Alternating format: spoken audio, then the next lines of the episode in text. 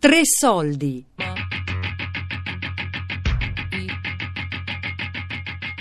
Grandola Vila Morena. Portogallo. La rivoluzione dei Garofani del 1974. Di Marcello Anselmo.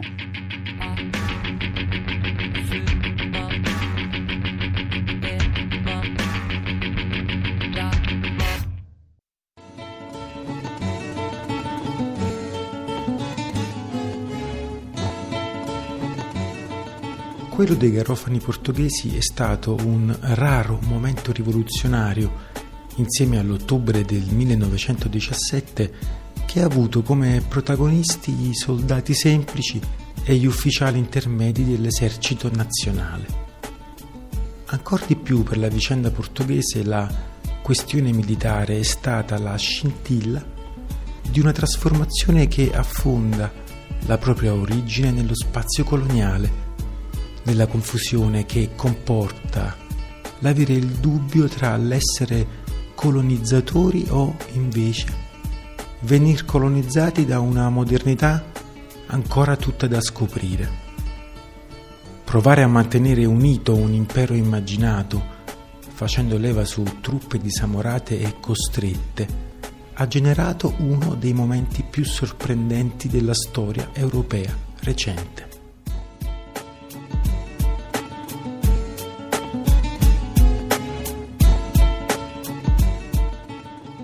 Mario Tomé, ex ufficiale dell'esercito portoghese ed esponente del movimento dei capitani, componente principale della rivoluzione dei Garofani.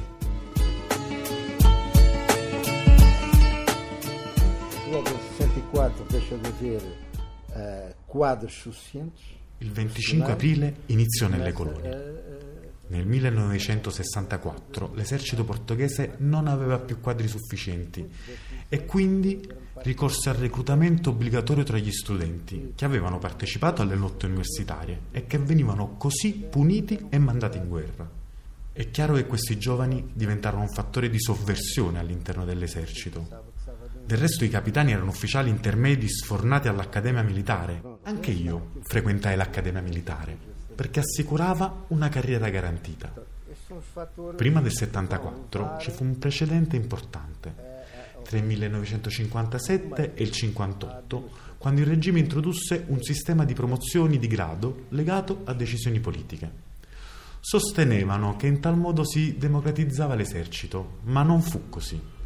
Gli ufficiali che furono promossi, grazie alla politica dei decreti, furono mandati a frequentare un breve corso di sei mesi all'Accademia Militare ed entrarono direttamente nelle liste di promozione. Tale dinamica aprì un conflitto significativo nelle forze armate, perché chi come me aveva fatto quattro anni e più di accademia sarebbe stato scavalcato nel sistema delle promozioni da chiunque fosse entrato attraverso la politica dei decreti. L'opposizione a queste misure creò una base di mobilitazione che durò tre o quattro mesi, che iniziò a spingere anche verso una risoluzione dei conflitti coloniali. In questo primo movimento si riuscì a includere anche coloro che non si sarebbero mai esposti se non per difendere il prestigio militare. Perché? Nei fatti, chi offendeva il prestigio militare era il regime, degradando la professione e non fornendo l'armamento adeguato. Poi, alla fine del 1973, si cominciò a pensare e organizzarsi sul come finire la guerra. Bisognava chiudere con il regime e per chiudere con il regime bisognava rivoluzionare le forze armate. E quindi fummo costretti a fare un vero e proprio golpe contro le forze armate e i generali passarono ad essere i nostri camerieri. I capitani passarono avanti. Chi comandava era il movimento dei capitani. Fazer um golpe, fa, usando a terminologia que está aí, contra as Forças Armadas. Os teus generais passaram uh, a faxineiros, não é? Os capitães nella lotta contro il regime io do una grande importanza all'evoluzione della guerra in Africa. Il regime, secondo me, è fondamentalmente attaccato nelle colonie. Noi consideriamo di prima importanza la contestazione crescente della guerra coloniale da parte della gioventù e degli studenti portoghesi. Io credo che i militari non facessero la guerra aspettando che Caetano o i politici Salazar trovassero una soluzione politica. I militari stavano in una guerra che gli ordinavano di fare. Sentiamo dire troppe volte che i militari stavano lì per cercare una soluzione politica, ma qualsiasi soluzione è politica e anche la guerra è una soluzione politica. Smisero di fare il loro meglio solo quando cominciarono a non avere più i mezzi necessari. All'inizio si combatteva tra Macete contro Mitra, poi la situazione cambiò. Fino a un certo momento abbiamo avuto il vantaggio degli aerei, ma quando questi iniziarono a essere abbattuti in Guinea-Bissau, questo vantaggio finì e iniziamo a perdere la guerra. La guerra eh, stava perdita. Del nostro villaggio non è morto nessuno. Del mio, a Caria da Serra, non lontano da qui, ne sono morti due. Uno in combattimento e l'altro in un incidente aereo. Già. Quando dicono incidente si sa bene cosa significa. Portogallo si è trovato di fronte a tre insurrezioni, c'è tre lotte di liberazioni almeno, cioè Guinea-Bissau, Mozambico e Angola, in tre paesi molto distanti tra di loro, fare campagne controinsurrezionali, per così di repressione, in tre, tre campagne distinte, naturalmente a posto dei problemi di, diciamo, di sostenibilità molto importanti. Il problema è stato quello di dover eh, appunto disegnare le strategie di counterinsurgency. Queste strategie controinsurrezionali hanno avuto però eh, de- degli elementi da parte ehm, sul lato portoghese che hanno abbastanza limitato l'operatività portoghese e fatto quindi aperto dei problemi politici. Noi in Mozambico ci organizzammo rapidamente, ci riunivamo e decidevamo il rallentamento delle operazioni sul terreno. Fino al 25 aprile il nostro fu un lavoro di informazione rivolto a tutti i capitani, i sergenti, i caporali e i soldati semplici, a tutti i nuclei critici dell'organizzazione militare. La logistica e le trasmissioni funzionavano tutte con gente nostra, che usavamo poi come contatti con Lisbona. E poi arrivavano le lettere, i racconti dei soldati che ritornavano dalle licenze in Portogallo e riportavano quello che realmente si diceva nel mondo sulle guerre coloniali. Bisognava essere obiettivi, l'ideologia della guerra non serviva a niente. L'isolamento del regime ci aiutava, fu un lavoro di informazione e divulgazione che permise da un lato ai militari e alla popolazione portoghese di conoscere cosa stava accadendo fuori dai confini nazionali e dall'altro mise a conoscenza il mondo di quanto accadeva nelle colonie portoghesi. Per esempio la necessità di raggruppare la popolazione nei cosiddetti villaggi strategici, che per ragioni di, di strategiche era più facile controllare ovviamente una popolazione concentrata in questi cosiddetti villaggi strategici, la, la, la motivazione era portata ai portoghesi perché così venivano protetti dagli attacchi del, dei movimenti di guerriglia però queste villagizzazioni strategiche naturalmente sono state avvertite dalla popolazione come cose molto costrittive, molto repressive, eccetera, eccetera, e quindi hanno in realtà aumentato il livello di opposizione al regime portoghese, al colonialismo portoghese. Il secondo elemento è che, per esempio, ha dovuto cominciare a africanizzare le truppe locali e questo, eh, per esempio, ha ha portato difficoltà da un lato perché queste truppe africane erano anche particolarmente violente in alcuni momenti, e d'altra parte poco interessati per la preservazione del regime, quindi quando le cose si mettevano male, sostanzialmente queste se ne andavano, cerca, insomma non erano molto interessati a combattere. Stavo in Mozambique, e a Mozambique noi... Io ero dislocato in Mozambico, ma tutto cominciò in Guinea-Bissau. Lì il movimento dei capitani prese il comando dell'operazione e decise per l'indipendenza della Guinea che era stata dichiarata già un anno prima in maniera unilaterale. Questa è una cosa che pochi raccontano. La Guinea è il paese in cui in realtà l'intensità della guerra è stata più forte, il movimento di liberazione ha avuto successi più importanti e in cui il governo portoghese e i militari portoghesi, cioè proprio l'occupazione militare si è trovata più in difficoltà. Eh, diciamo che sono guerre che mh, che in tutti i casi però con livelli abbastanza diversi di successo e di capacità operativa dei movimenti di liberazione nei tre grandi casi.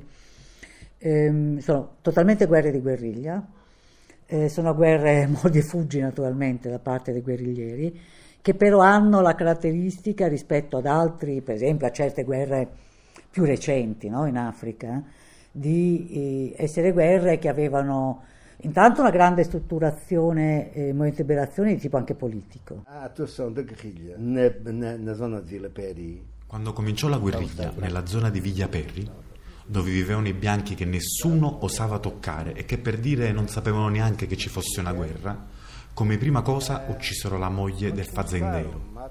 Iniziò il panico tra i coloni, che chiesero ai militari di ammazzare i rivoltosi di più e più velocemente.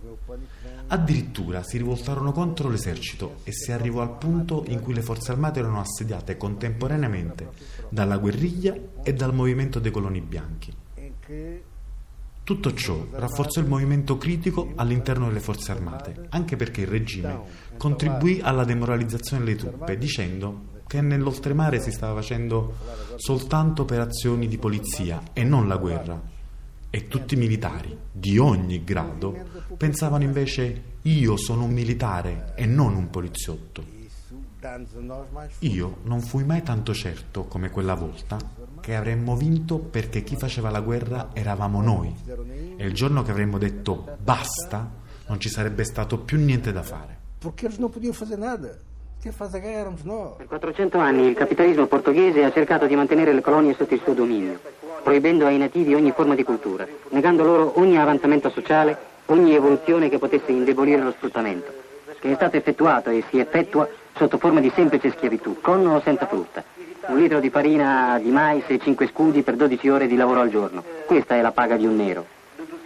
Nell'Angola il governo ha consegnato tutto nelle mani degli americani, degli inglesi, dei francesi, dei belgi.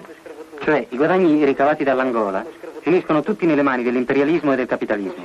A noi operai resta solo l'obbligo di difendere le colonie, la dominazione coloniale. Se uno si chiedesse perché il colonialismo portoghese è durato tanto, cioè perché non ha avuto un tragitto simile a quello della Francia, del Portogallo, anche del Belgio, anche se hanno decolonizzato il Belgio molto rapidamente, eh, all'ultimo minuto, no? in pochi mesi, perché non l'ha fatto? Eh, qualche, qualche, idea sotto, sotto Caetano è uscita fuori, anche dello stesso Spinola, che poi sarà il grande, cioè, l'artefice più conservatore magari del 25 aprile.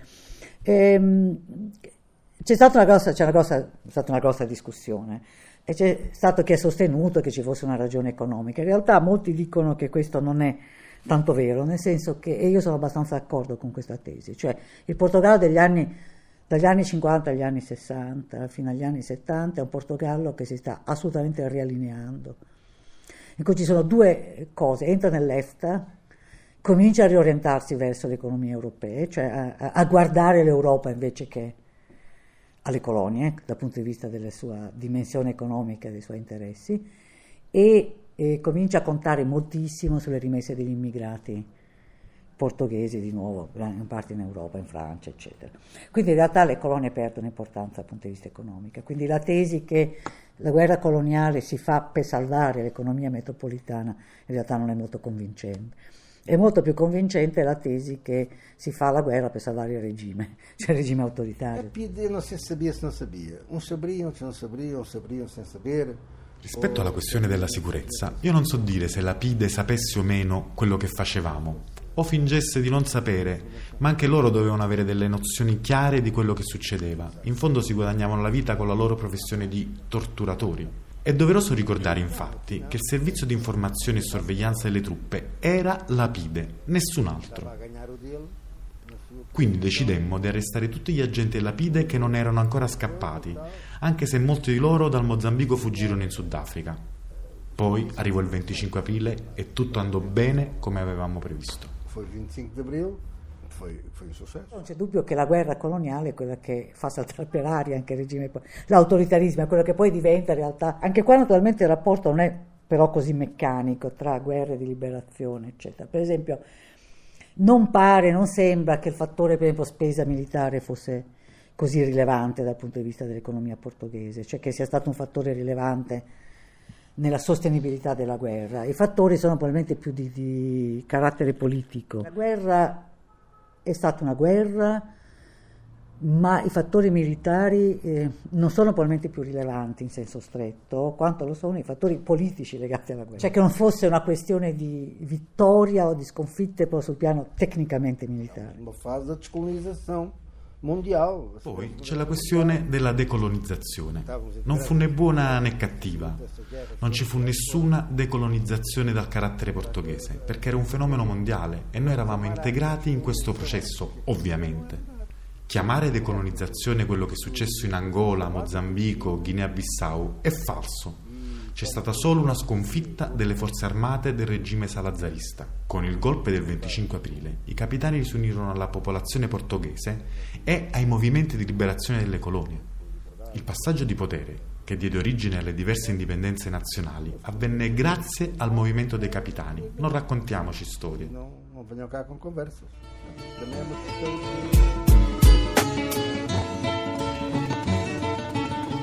Chissà, una lotta di liberazione, così come ogni rivoluzione, è generata da un caleidoscopio di motivazioni. Grandola Villa Morena, nel suo piccolo, ha provato a contribuire a complicare la storia e la vita di ognuno di noi.